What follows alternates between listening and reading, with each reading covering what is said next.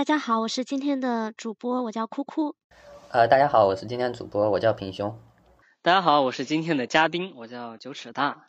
我们先请九尺大介绍一下自己。我今年二十五岁，即将迈入二十六岁。毕业之后，本科毕业之后呢，嗯，考研了三年，也不能说完全是蹉跎了三年时光吧，但收获的和想要的回报可能还是不成正比。今年迎着疫情去了北京这个毒窝，去找工作，想从事电影方面的工作，但不尽如人意吧，还是碰了不少的壁。总共一年加起来的工作时间可能也就两个半月，虽然也有些经验和收获，但更多的时间是在寻找和逃避疫情的这个 路上。目前对，目前就这么多。你讲到了，你有就是为了追求电影才去了北京，那你可以就是展开讲述一下，你是就是在什么契机下想要去学电影？就是从小时候开始，还是嗯，可能在读读大学的时候开始的？嗯，除非就是你从小就是有很明确的目标，或者是家里有高瞻远瞩的长辈能够给你指明你的方向在哪里，不然大家。其实一直到大学选专业之前都是很迷茫的。你想高考完，呃，高考分科的时候，你就得自己做选择，没有人告诉你文科好还是理科好，或者你更适合哪一科。再到了高考前，你如果再想参加艺考啊什么的，已经来不及了，你就只能走文化生的道路。等考完了，只留给你可能嗯个把星期的时间，或者几天，扔给你一本那个志愿书，你就要决定自己未来四年读什么。其实。那时候普遍是迷茫的，包括我，我也不知道自己未来到底想学的是什么。随着命运的安排，去学了商科，到了大一下学期吧，就陷入很深的迷茫和困惑，因为觉得学的很明确的知道不是自己喜欢的，未来也不会想要从事这方面的工作，所以那时候有想过退学去复读。和同样陷入困惑的朋友聊过几次之后，也和家里说了。嗯，最后给出的解决方案就是先把这个本科的文凭拿到手，等考研再往自己想去的方向读。也就是在大一下学期，我才明确自己感兴趣的是电影方面，因为我从小接触的都是文艺类的活动啊，或者是相关的培训，我自己也特别感兴趣。那么作为一个综合性的艺术，包括了这种影像，包括了音乐、舞蹈、表演等。的一个综合性行业，那就是电影，所以我觉得自己对电影还是很有兴趣的，而且我觉得创造一个故事，并把它活灵活现的呈现给别人看，让别人也能不说嗯从故事中学到或者反思什么，至少会觉得是一个有趣的故事。读完之后，看完之后，咂巴咂巴嘴，还能觉得哎有点意思，这是我觉得想要达到的一个状态。那你自己就是决定想要去学电影的时候，之后有就是进行过哪些尝试呢？就是有在学校里面，嗯，社团也好，或者是同学也好，找到嗯，就是共同喜欢电影的伙伴吗？大学其实更多的 是在专注各种文艺活动，有参加学院的这种什么宣传片拍摄，然后微电影拍摄，也有帮他们排练话剧啊，排元旦晚会什么的。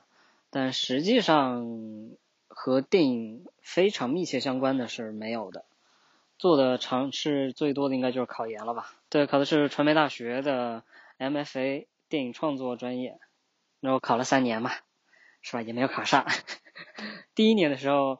嗯，因为自身的原因，然后对于考研也没有一个深刻的认识，觉得，哎呀，好像身边的人都去考研了啊，考研那么多人考上研，我也不差。一举给他拿下，轻轻松松，然后也没有报任何的培训班，也没有了解很多的这种考研资讯，都是一个人在那里瞎摸索，所以第一年惨败吧。第一年分数好像就两百出头多一点，那专业课就自己买了几本参考书，然后考前也就堪堪的看完一遍，都还没有完全背下来，所以就惨败。第二年老老实实的 先工作了半年，然后。剩下半年就报了个培训班，加了群，和那么多研友一起在群里面每天讨论呐，然后互相的抽背之类的，你会觉得这条路上其实也不孤单吧。我觉得这是很重要的一个点，而且大家可以彼此的交换资讯。考研其实很重要的一点是资讯站，你如果能够尽快，嗯，准确的找到你需要的相关信息，那么你其实比别人省了太多的时间和精力，而且最好是能够找到一起学习的伙伴，这样这条路真的很艰辛，就真的不建议各位听众里面，如果只是不想工作，或者是身看身边的人都去考研，不知道自己接下来干什么，所以去考研的朋友们。一定要慎重、慎重再慎重，这是一条很漫长、很辛苦的道路。特别是你如果想考好学校的话，现在甚至这么卷的情况下，不光是好学校，稍微次一点的学校，你都要付出可能与回报完全不成正比的这种投入。然后第二年成绩还不错吧，三百三百七十分，比第一年提高了一百四十多分的样子。那还没有进吗？三百七十分够了吧？嗯，初试是够了，但是他后来那年新增了一个材料评议的环节，就卡在这儿。我觉得这是目前他最大的一个坑，就是他会要求你提交本科期间的成绩单、相关的获奖证书或者是相关的学术成果，然后还要你写你的一个科研设想，或者是未来三年、未来两三年你读研期间的一个方向。就太大而泛了，他也不会给你一个什么方向什么的，就你自己写，然后评判标准也没有，你也不知道他看中的到底是哪一块，有可能看中你的实习经历，有可能看中你的科研设想，有可能看中你提交的作品。像播音系的话，就需要提交小片，然后像这个戏剧影视的话，就需要提交你之前拍摄的一些作品。但因为我是跨专业的嘛。我之前本科期间没有创作什么短片，第二年我没有片子交，我想着大不了到复试之前赶一个出来，到时候复试再再那个交上去就是了嘛。但是没想到他那个材料评议的权重是算的很重的，它是和初试的分数按照权重的一个公式进行排排名，所以就没能进到复试。就它是突然间加上去的吗？就是你一开始不知道？对，那一年它是改革，它九月份直接把两门专业课都全部换掉了，大家就九月份从头开始学，学新的东西。所以你决定第三年继续再考？对呀，就是因为第二年考的分数还不错，所以又给了我一种错觉，觉得哎可能只是没有交小片的问题，又给了一种虚假的希望。第三年又花了半年时间备考，但是考的初试分数比第一年还要低了几分，但是交了短片之后，然后材料又补充完善了很多。材料分比第一年还要低了几十分，这就是我 为什么说它其实是个大坑，它没有一个量化的评分标准。所以，所以你第三年的时候已经开始拍片了，是吗？可以介绍一下那一段经历吧。嗯，对，有自己尝试第一次拍短片，嗯，也是考完之后趁着春节，然后拉了几个朋友一起跌跌撞撞的摸索着拍吧，因为毕竟我的朋友们都不是学这个的。只有我是相对来说这个群体里面最懂拍短拍片子的，然后真的拍起来你会发现和自己创作剧本什么的时候的设想是完全不一样的。所有有志于当导演、当编导的朋友们，建议你们自己拿起相机去拍一拍，去传个组，去开始，不要总停留在设想阶段。因为设想期间，你不会想到自己根本不会操作相机，也不会想到自己那个存储卡没有装进去，什么之类一系列这种事先完全预料不到的 bug 出现，而且真的开始调度起现场，会发现是一件很劳心劳力的事儿。我之前看过一个说法，就是导演一定要是最能镇得住场的人，因为在整个片场，所有人其实都是你的对手。特别是你如果是年轻导演，找了那种很多呃老手一起，你们刚进组的那一刻开始，其实就在对弈。老手一眼就能看得出你到底有没有经验，你到底明不明确你想要的东西是什么。特别是像如果像打光，呃或者是呃摄影师，他很多就是老油子。如果你发现你根本不懂这个，只是在虚张声势的在装导演、装离手。那么他们就大可以糊弄你，让你憋一肚子气。就不只是超过合作的一种关系，是一种要展示出自己能力以及权利的一种方式。然后这个就是我拍的短片的内容，一个完全没有拍过片的这种考研，就是我本人就是我考研完，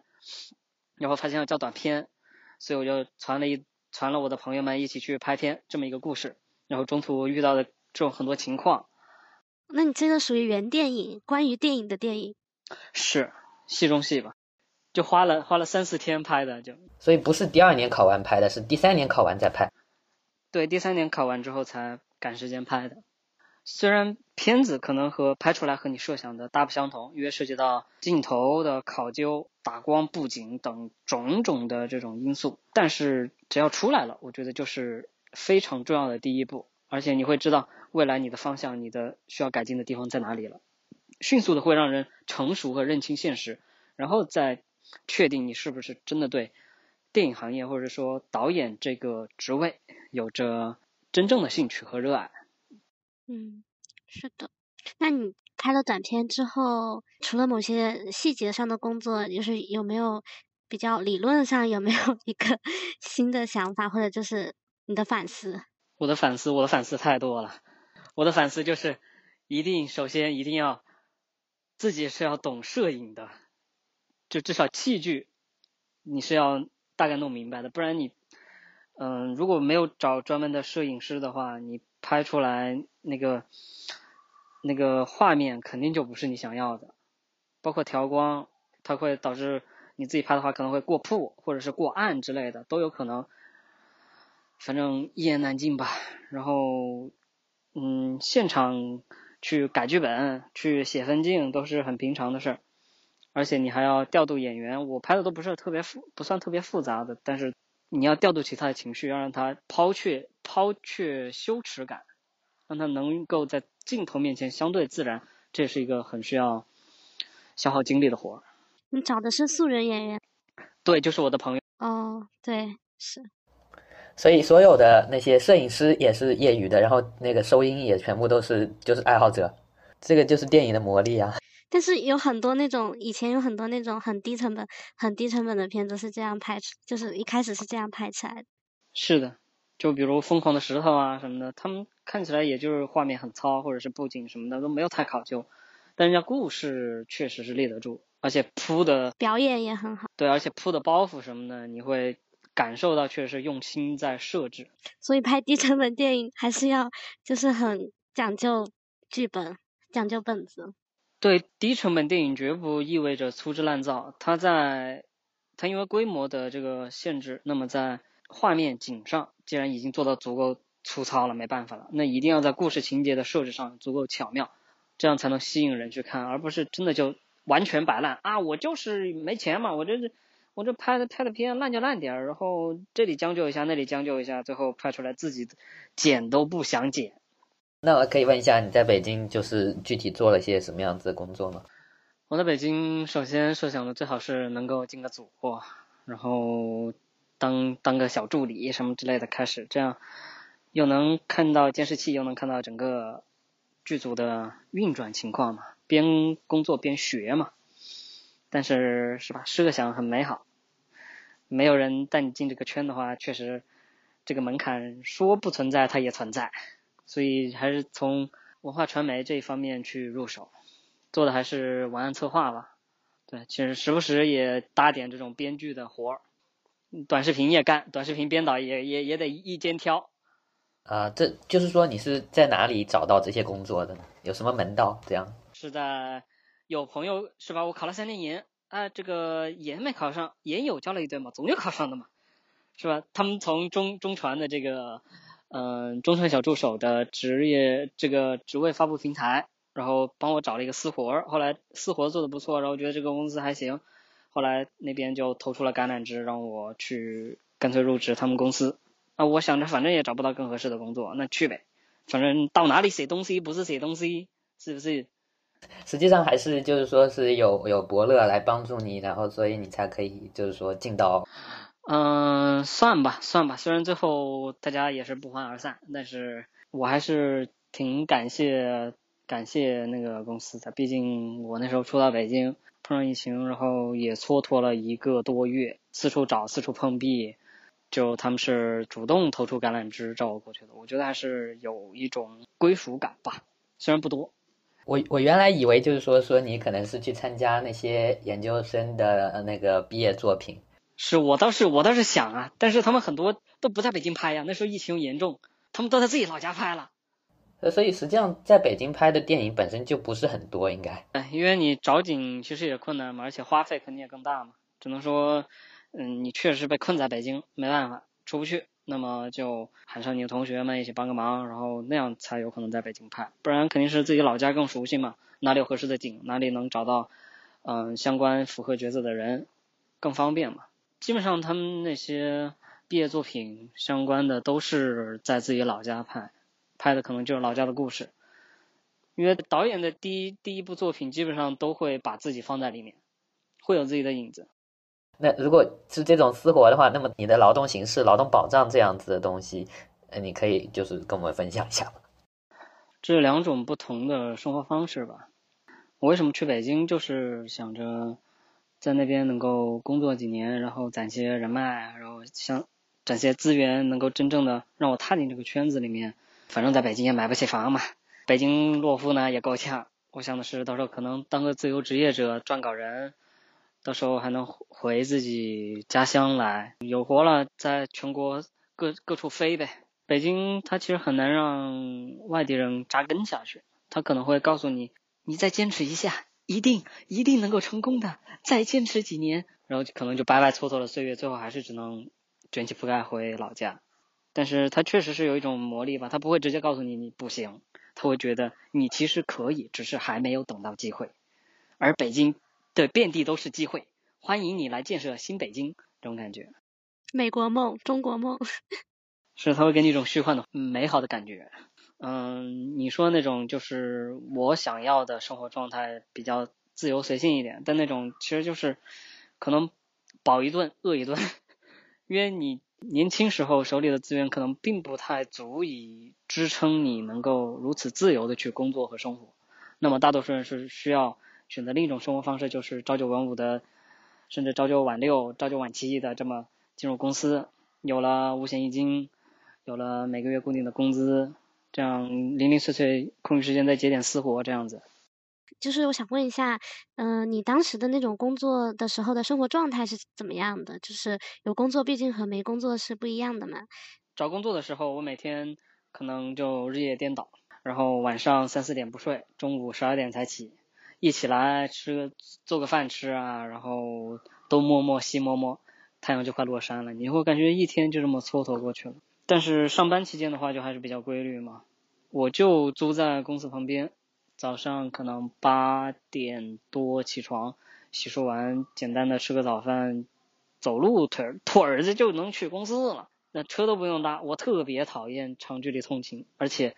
北京的地铁早高峰我真的是挤不进去。真的挤不进。我上次有幸早上体验一下一号线，我放了七辆车都没挤进去，我真的无语了。在公司这上班期间，还是每天就挺生活挺规律的。六六点下班之后，再走回出租出租屋，路上路过菜市场买点菜，回家之后还能铺个瑜伽垫，做个把小时的运动什么的，再做饭吃。接下来时间就自由支配呗，玩玩手机或者看看电影。那段时间感觉自己突然变得很健康。嗯，我我明白。那你周末会去就是看电影或者是了解跟电影有关的吗？就是这样子去生活？会会会会，要么就自己找片儿看，要么就去嗯院线看，要不就约朋友一起吃吃饭，或者是去博物馆逛一逛。我喜欢逛博物馆、艺术馆之类的，典型的文艺逼呗。呃，可以问一下，就是说这段时间里面，这时候朋友对你的帮助有多少大？包括一开始你比如说要离开家乡去北京一个人独闯，然后或者在北京可能没有太多很熟悉、很密切关系的朋友的时候，这个时候你要去进入一些当地北京的这些文化人的圈子，这个时候你会有遇到什么样的问题吗？这就建议大家，如果想要考研的话，一定要哎找到这种群，找到组织。我绝大部分的这种外地朋友都是网友，都是考研认识的。大家每天那时候有同一个目标嘛，一起努力什么的，彼此之间其实就变得很熟。然后考完研之后，大家一直在群里有联系，所以到了北京之后，很多研友都来到了北京，大家彼此照顾什么的，而且都是外地打工人嘛，也能够理解这种需要互相扶持的点在哪。平常也会经常性的聚会。大家虽然都没有考上中传，但是基本上都生活或者或者工作在中传附近，真的是倒了大霉了。所以，所以你的情况实际上是一个比较一般，就是说这这这一类你的朋友里面比较一般的一个情况。对，比较普遍的情况吧。那你有没有什么跟他们特别不一样的，可以跟我们分享一下吗？其实大家，嗯，很多都是来北京追梦吧，也有也有同样想做电影的，但是进了体制内或者就被压抑了天性的。大家的共同点就是普遍咒骂这工作和生活。不同的点，每个人都是独特的嘛，都还是我比他们，嗯，不说我比他们吧，我和他们不同的地方就是我总是能乐观的当一个倾听者吧，对，就是尝着最苦的日子，嗯，心里还是能有那么一些些的希望吧。也许这些可以成为你未来的素材。会的，会的。就为什么大家说中国的编剧？根本写不出穷人的生活，就是可能他们没有过过穷人的生活，没有去上海打过工的，就不可就就不可能，嗯，没有去上海打过工的就不可能体会到那种什么。上次看的是月收入两千，居然还在能够看到黄浦江黄浦江的地方租房，就很啊，他们真的有。有打过工吗？有去过一线城市打工吗？真的很离谱。人是无法想象出自己根本没有见过的东西的。这是为什么大家觉得现在的剧啊、电影越来越悬浮的一个很重要的点。就是创作者可能也是脚离地太久了。所以，所以你觉得这是一种，就是说是一种壁垒吗？就是说只有一些。已经有了那些头衔、学历，或者家里面是二代，就是创作二代、文文学艺术二代的这样的人，才可以接近这个圈子吗？嗯，no no no no no。呃，我是我的意思是说，你是不是认为现在是有这样子的一些情况？现在影视圈肯定更多都是二代进去，要么就玩票，要么就进去捞钱，要不就嗯不知道进去干什么啊，是吧？就搞这些潜规则，大家不知道，哎呀，是吧？但是。只能说他们的背景、他们的家世、他们家里的长辈的指导或者铺路，只能让他们更加容易的进入这个圈子。但是，你真的是想在艺术上，或者是想在大众的接受度上有一个进步的话，这些其实反而是你的桎梏，因为你头上的光环越重，那么所吸引的这种瞩目就越多。大家就会更加的苛责你，你需要做出非常多的努力，才能让大家觉得，哦，你原来靠的不是你家里谁谁谁，或者靠的不是啊你的学校、你的资源什么的，是你真的是有东西的。那很多野路子反而更容易给大家惊喜，就是大家可能本身就对他们没有抱什么期待，结果突然蹦出一个哎还不错的东西，可能八分的东西就被大家接受成十分了，这样子。因为我发现这个好像是一个中国比较特殊的现象，就在国外好像是我基本上没有看到过，没有哪个有名的导演是这样子。嗯，中国也不是很有名啊，这种有名的什么父子兵其实也少啊。我其实我觉得有肯定是有，但是因为你如果是家里面本身就在拍电影或者是这个行业的，能接触越早的接触到电影嘛，就是可能小时候。就能接触到，就能进入剧组，就知道这些东西是怎么运转起来、怎么工作的，然后就有经验。对啊，路更稳，但不一定风光更好，也不一定能通往更高的山。中国这种没有成完全工业体系的一个环境的话，其实也是有利有弊嘛。它的门槛低，也也也就意味着各种有才能、有想法、各行各业的人都能参与其中。我觉得这种野蛮生长的状态还挺符合中国的国情的。你实际上只是就是说是在公司工作了两个月，那么剩下的时间呢？剩下时间找工作呀。我是六月份到八月份在找工作，哦不，在工作。然后接下来时间，之前就是因为疫情，然后在出租房嘛，然后就找工作呗，找也没找到。然后八月之后也是在找工作，找到找到九月份，确实是累了。那时候手里也有点闲钱嘛，公司赔了半个月工资，但是也不符合 N 加一，后来也打了劳动仲裁，哎。就手里有点闲钱，就买票回家，想着休息休息嘛。后来十月底，因为疫情的原因，出行政策受影响，一直到差不多十一月初，又再去北京，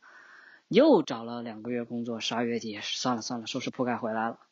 在在在在这一段时间，因为找工作嘛，你你有没有别的就自己的一些创作啊之类的？因为找工作，你找这种编剧类的，你需要试稿吧？也写了很多似是而非的小故事或者小想法之类的。你有没有没有什么特别一点的，可以跟我们稍微分享一下？特别一点的是，有一个公司，他们未来几年的这个想法是要做科幻片，做硬科幻。哇，这是我听到最明确的是要做电影的公司，而不是说啊，未来可能就是。走短视频行业啊，或者是拍些短剧什么之类的，不是说不好，但是确实还是和想想要做的有一些偏差吧。所以那个公司的试稿是写了一个，我高中是理科生，它是一个高中的物理实验，叫双缝干涉，不知道你们有了解过吗？以这个实验来写一个故事，然后我就编了一个故事，第一次尝试写科幻故事。对，那个是我觉得最有趣的，其他的试稿可能就比较泛泛了，要不写古装，要不写。都市言情轻喜剧。其其实，在刚才我们谈到工作的时候，我觉得叫你为找工作写这些作品，在我们看来也算是工作，或者至少是一种劳动吧。这种情况的时候，你的生活状态就是一种日夜颠倒吗？还是大概每天要花多少时间啊？这样？每天没什么事儿呗。那是我一般都会问人家，这个最晚什么时候交？交的可能前一天才开始写。你有没有觉得这个工作就跟你在公司工作的，或者跟你在去去北京之前，就是说你考研的时候工作半年，跟那个时候的工作有什么不同的差别？在公司里上班的话，它会有限制嘛，是吧？你摸鱼你也总得 定期拿个拿个拿个你最最近的这个工作成果出来。然后这种自由的工作的话，需要一定的自制力，才能强迫自己每天是有在创作的，不然总是拖的话，相当于就是。把活都留到最后一天，那最后一天说不定没有灵感，那真的就卡的很难写出东西来。你可能能够坑坑巴巴的凑出一个故事，但是你自己都不想看，那更别说把它交出去当做你的作品之一，哪怕即使是个试稿。你在考研之前是做的是什么工作？啊，我考研之前也是做的这种零零碎碎的文案编辑啊，做的最多就是策划。嗯，哪有那么多东西要策划呀？我真服了，又不能完全按照我的策划来。对了，文书工作啊，但但是，那你现在回来之后呢？从北京回来之后，你还有继续在做这样的工作吗？我手里手里还积压了三个试稿，哎，真头疼。他们没有规定 deadline，所以这种就是最让我恼火的，就是 拖得太久呢，我又怕人家到时候招到人不要了。他不说 deadline 呢，我确实又没有这种一直要逼自己一定要今天我要想个故事出来这种，因为有时候卡的确实是没有灵感，特别是从无到有的完全架构一个故事，甚至目前手里我比较感兴趣的是，它是要架构一个虚幻的世界，呃倒是有想法，但是要把它完全组织起来，至少搭的像个样子吧，需要时间。那你有觉得就是说这样子自己的创作要比为公司干活更加有价值吗？我觉得其实都有价值。嗯，我在公司干的也是创作的活，有的项目是做活动，有的项目是做短片的编剧。那么每一个我写出来的东西，我是要对它负责的，不管是朗诵稿，不管是策划案，不管是剧本。既然打上了我名字的水印，而且公司有能力把它执行，让它成为一个面试的作品，那么我觉得它和日常这种自己的创作。是没有太多区分的，甚至你公司你在公司的创作，如果是你真的用心去做了，它其实比你这种日常自己的更有条件去实现，去呈现出来。虽然，嗯，这个实现的过程你需要不断的去妥协，去修改，最后可能改的面目全非，但这就是变现需要付出的代价。不是说变现成钱啊，是你这个作品从想法到落地，你需要付出的代价。那你有想过就是换一条路去实现就是做电影这个事情吗？就是嗯不考研，然后就是从工作从工作上去积累一些经验和人脉。现在是想想要继续这样子吗？还是说还是得还是得去学校读个相关的专业？嗯，先说我为什么想考研吧，因为嗯本科不是这个专业的话，那么其实我的很多理论框架。包括电影史一些最新的电影的理论知识是欠缺的，就可能只能鸡零狗碎的自己东补一点西补一点，看到不认识的，然后就查一查，然后就补这一块的内容，它是散的。这也是在野派和学院派的一个很大的区别，就是没有这种系统的理论性的知识去支撑的话，在野派其实碰到学院派，很多时候是处于一个自卑的状态，因为他们用。专业的这种学术语言去讨论的时候，就对话可能非常容易理解，就彼此很容易理解，很容易交流。你像在野派的话，他可能只知道那个镜头呈现出来是什么样子，就比如说，哎，移来移去的镜头，或者是呃人不动，然后背景动的那个镜头，哎，别人直接希区柯克镜头就解决了。看到专业的大佬的这种油然而生的自卑感就产生了。但是在野派他因为没有受过这种系统的训练，他的想法。是更加多元的，甚至是离经叛道的，很多时候就容易碰撞出好东西。那么，作为一个跨专业的考生，我觉得绝大部分的考生都是想通过去考研，一是补全自己专业知识方面的不足，专业技能方面的不足；二是能够借助学校的平台去真正进入这个圈子，这才是我考研的目的，而不是说我是为了那张文凭。那张文凭在艺术创作。的整个行业里面是没有什么用的。创作这个东西是真的讲究天分，对它需要专业的技巧、专业的训练来让你作品看起来是美轮美奂的。但是最根本的东西是你要有那个灵感，你要有那个天分。它就像画画、像编曲一样，来来去去都是那些东西。但是有些人就是灵光一闪，他很容易就能写出或者画出传世的作品。我也是这么告诫自己的，再也派就再也吧，就是你高中时候就埋下的根。你既然没有走艺考这条路，那么你没本科没有受到相关的训练，那么你就保持你这个纯天然的一种直觉，再把你的专业知识、专业的手段想办法去把它补齐。呃，你为什么就是说会会想要这样子的工作呢？因为这样子的工作，你在做这件事情的时候都不知道未来会怎么样，是有一种非常大的不确定感，是对你来说是有一种成就感呢，还是说是有一种迷茫？是有一种成就感吧。我喜欢创作东西，我不太想嚼别人嚼剩下的东西。就你可能别人想出来的点子，或者是别人做的策划案，然后交给我来执行，我会觉得很没有意思，没有参与感。如果不是一开始我就参与的话。那么我就无法把我的想法去贯彻到底。如果只是做一些没有想法的执行性工作，会非常的乏味，就对工作完全没有热情了。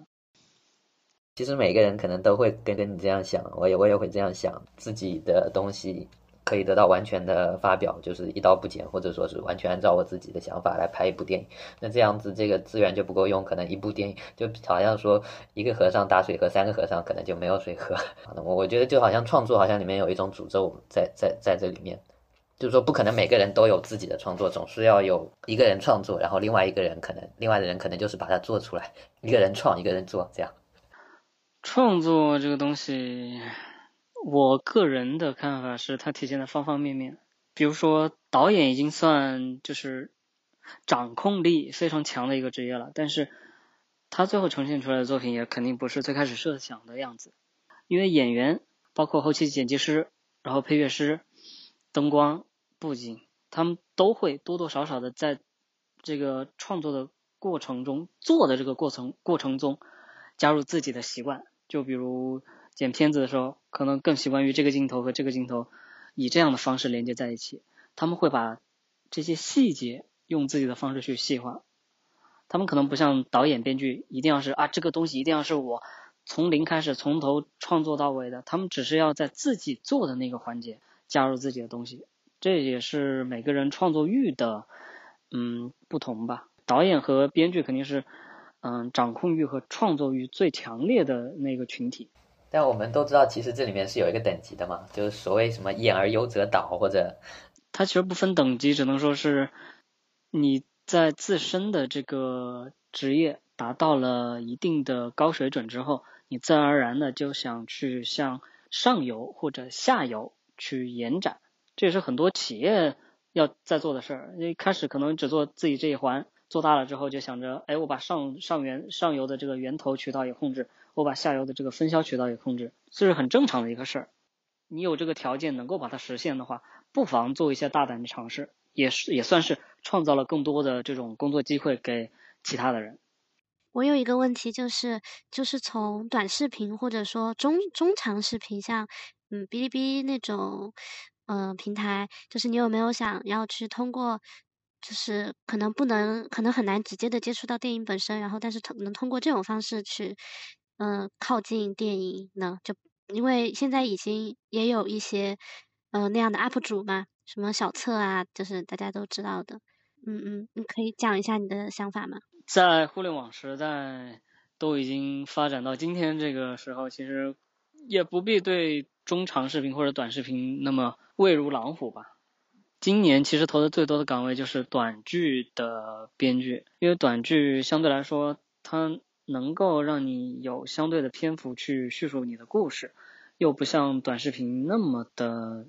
只注重单个的情节或者那种爽感反转，而且它的投资相对也较小，就让更多的公司能够有信心或者有机会去投资短剧作品。它的水准也是逐渐在提高的嘛，所以我觉得这是在目前这个经济大环境并不好的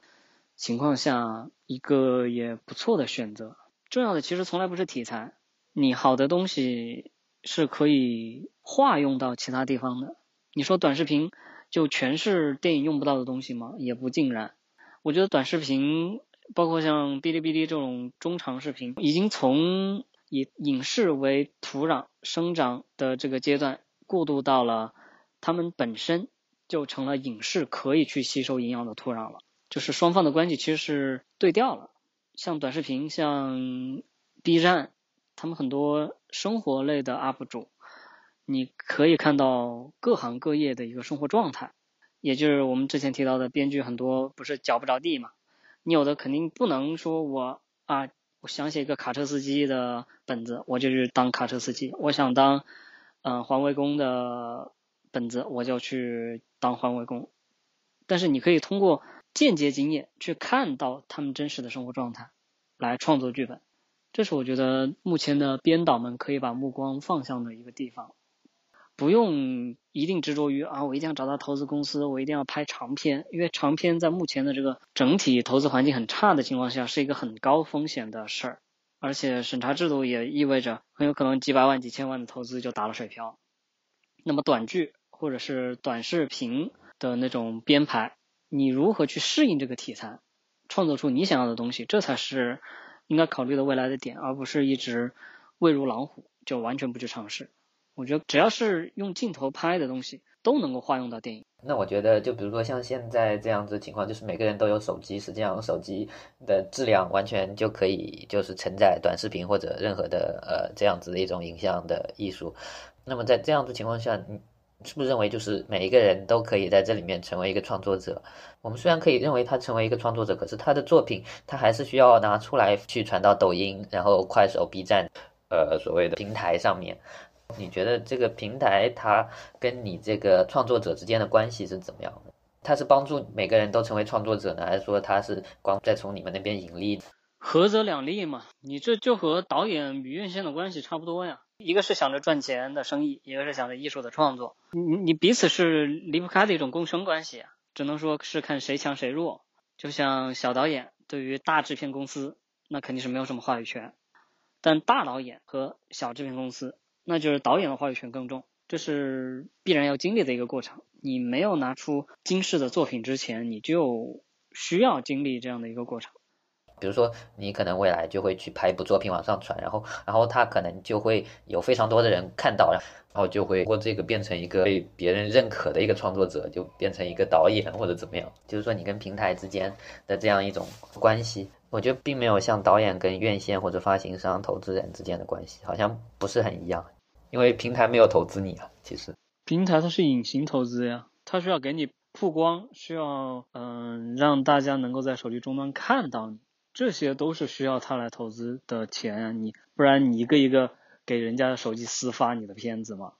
他既然提供了这个平台，搭建了这个平台，这就是他给所有的创作者最大的投资，流量就是他的命，也是创作者的命。我们为什么拍片？为什么上院线？都是为了让更多的人能看到。然后针对你刚才说的钱的问题的话，没钱的时候赚钱更重要，有钱了之后艺术创作更重要，就这样。你先解决了温饱，才能追求精神需求嘛。觉得很多导演反而没有选择用这种平台的方式，就是很多人选择了网盘上映这种中国特别的方。这不也是平台吗？嗯，它没有流量分发。上传网盘，它不需要过多的人去评论它，只需要人看到它就够了。嗯，你说的很多导演没有上传平台，我觉得也不尽然。现在很多广告和电影导演进行跨界，都是借助社交平台进行发布的，有他们的商业目的。前不久还在 B 站看到一个比较感动的广告，是哪个配送公司？申通还是美团？拍的一个广告短片，它是一个母亲给在外打工受伤做完手术的那个孩子送鱼的一个故事，来进行类比，把母亲跨越千山万水，把菜呀鱼啊送到呃女儿手里的这种使命必达，和他们这个美团还是什么的配送进行了类比，我觉得这也是很好的一个形式。那么大家看到了，就会逐渐想去了解，哎，这个是谁拍的，是哪个导演？那么就给了青年导演更多的机会，他们还是逐渐有在接受社交平台的。像这种艺术创作，如果是你也不知道能不能回报，以及也不知道未来有没有人认可，那这个时候如果这样子的不稳定工作或者说是文化工作越来越多的话，以你个人的经历来看，社会可以给给予什么样的帮助，或者说你觉得社会应该给到什么样的帮助？对不稳定工作者的话，首先相关的法条一定要完善。哪怕是这种兼职工作，也最好是签合同，有一个明确的白纸黑字的契约关系，其实对于双方都是一个负责任的表现，可以安心的创作，因为你知道对方不会撂挑子跑路，或者不会白嫖你的想法，这是我觉得首要要保证的。另外，生活上的保障的话，其实其实就很难说了。你既然自己选择了这个自由职业，那么首先就要考虑清楚，你是不是有能够支撑自由职业的足够的这种经济基础。保证你在拿到这个项目款项之前不至于饿死，这也是年轻的撰稿人最好是先在公司历练，自己手里有了一定的存款，有了一定的资源之后，再尝试自由职业。一上来就自由职业的话，其实和啃老就没有什么区别。但你要确保一直能接得到活啊，你不能 保一个月饿一年，是吧？比如说像欧洲有一种就是建议叫做全民基本收入。你觉得这种是可行的吗？这如果是在实现了共同富裕，甚至迈向了共产社会之后，总的来说就是你整个社会的经济发展要到一定的水准，你的物质条件要足够丰富，你才能支撑全民基本收入。你不然的话就是白扯。或者说你觉得这是一个好的方案吗？其实你知道，就有点像以前的嗯人民食堂这种情况，就不管怎么样都有你一口饭吃。那么就造成富的人呢，他不会再有动力去一定要啊，我一定要刻苦创业啊，开拓新市场，去赚更多的钱。然后穷人呢就更加摆烂了啊，不管怎么样都有饭吃。我们可以想象这种情况如果在欧洲出现呢？像瑞士啊，高收入高福利的这种国家，可能还能小范围实现，但是大范围实现的话不可能。它对于整个国家的经济要求太高了。呃，是这样，瑞士大概是做了一次全民投票，然后他们反对了。但是你觉得，比如说，如果这样子的东西实现了，会不会对，比如说对创作、对艺术的发展有很大的帮助呢？那当然了，不管是对艺术发展，还是对任何的这种创作行业，都有很大的帮助。因为你首先要衣食无忧了，你才能考虑花里胡哨的东西。虽然确实，人在苦难的时候能够谱写出最悲壮的乐乐章，但首先你得确保自己不是真的会饿死冻死，你才有机会把你这些苦难的经历谱写出优美的乐章。如果有人给你拖着底，那你心里是不是更放心呢？安心的能够把你所有的想法、所有的苦难都写出来。你如果本身都没有熬过苦难，那么是没有这个精力去进行文艺创作的。对，所以你认为就是说这个还是有很大的可能性，只是对于经济的要求非常非常高而已。嗯，只能说是一个理想状况吧。未来可能在多少多少年之后，人类还没有灭绝的话，如果能够实现，那肯定是好的。就天上不会掉馅饼，免费的东西肯定是最贵的，还是靠自己先养活自己，然后再走这种自由创作的道路吧。我是这么想的，因为你抠抠搜搜的话，真的会很限制你的格局和你的想法的实施。如果一直一直奔波在找钱的路上，那么你拍出来那个作品，想法好，但镜头语言就真的不考究。没有人会想自己拍出来是一个粗糙的半成品，都是想的是完美的，每个细节都经过考究的好的作品。对我来说，我觉得如果说是每个人都有一定的保障的收入的话，我觉得有一个好处就是在于那些拍作品的人不仅仅是文化上的优势的这一群人，不仅仅是艺术家的二代啊，或者而是就是说每一个人，就是说环卫工有环卫工的视角，职业导演有职业导演的视角，就是说这个社会可能缺少一些。劳动者的视角，更加普通的劳动者，不仅仅是你也想拍电影，可能每一个人都有一个自己小小的电影梦，可能不仅仅不是说想拍一个长片，而是说我想要记录一些东西，我想要表达一些东西，用影像来表达一些东西，是不是有一些声音我们这个社会是缺少的呢？我会觉得，就比如说你像像你你你去应聘，很多都是短视频在招人嘛，实际上它又变成了一个产业，产业的话就是跟做那些大的电影一样，就是赚钱是最大的目标了，在这里面。这个和你刚才说的不是一个东西，就是短视频产业主播更多的类似于演员吧，他们是有自己的镜头前的任务的。嗯，真正的像生活区的这些 UP 主，他们更多的只是起到一个记录的作用，既是摄像，也是演员，也是导演。他们记录的就是自己想要表达的，他可能没有没有长篇那么考究，但他们能力和他们的想法可能就只局限到这儿。我只想表达我生活中的一个片段。或者灵光一闪的某个点，然后你如果想了解我，想了解环卫工的生活，想了解嗯司机或者是殡仪师的这种生活，你就去看我的所有的这些生活中的片段，我的作品就 OK 了。我并不是说我一定要每个人都当导演，我都拍出长篇环卫工的故事，大话什么殡仪馆之类的，不用，普通人就只拍普通人的感想，他的故事，哪怕看起来比较恶俗。但是它足够真实，真实比较鲜活，它就像呃辣锅里面的毛肚，活蹦乱跳的，你夹起来是 Q Q 弹弹的，非常鲜活的一种感觉。它不一定那么考究，不像西餐，不像法餐，就看起来精致，小小的一点，然后每一个细节都经过了精心的设计。但是你如果想做出新的好吃的高级料理，你可以来看看我这块麻辣毛肚是怎么样的，说不定就能激发你的灵感。这也是回到之前这个说，不用视短视频、视中长视频如虎，也不用视这些平台如虎，与虎谋皮，未尝不可。那其实除了这个短视频之外，还有另外一个讨论非常多，实际上就是流媒体嘛，像是戛纳这样子的，就是特别的反对 Netflix 这个流媒体，它赚了很多钱，它攫取了很多别就是观众的注意力，比如说也有可能你未来会为去。去流媒体为他们做做工作，你觉得两个之间有有有差别吗？我目前最大的目标就是流媒体公司能够看上我，投点资，拍个片或者拍个剧。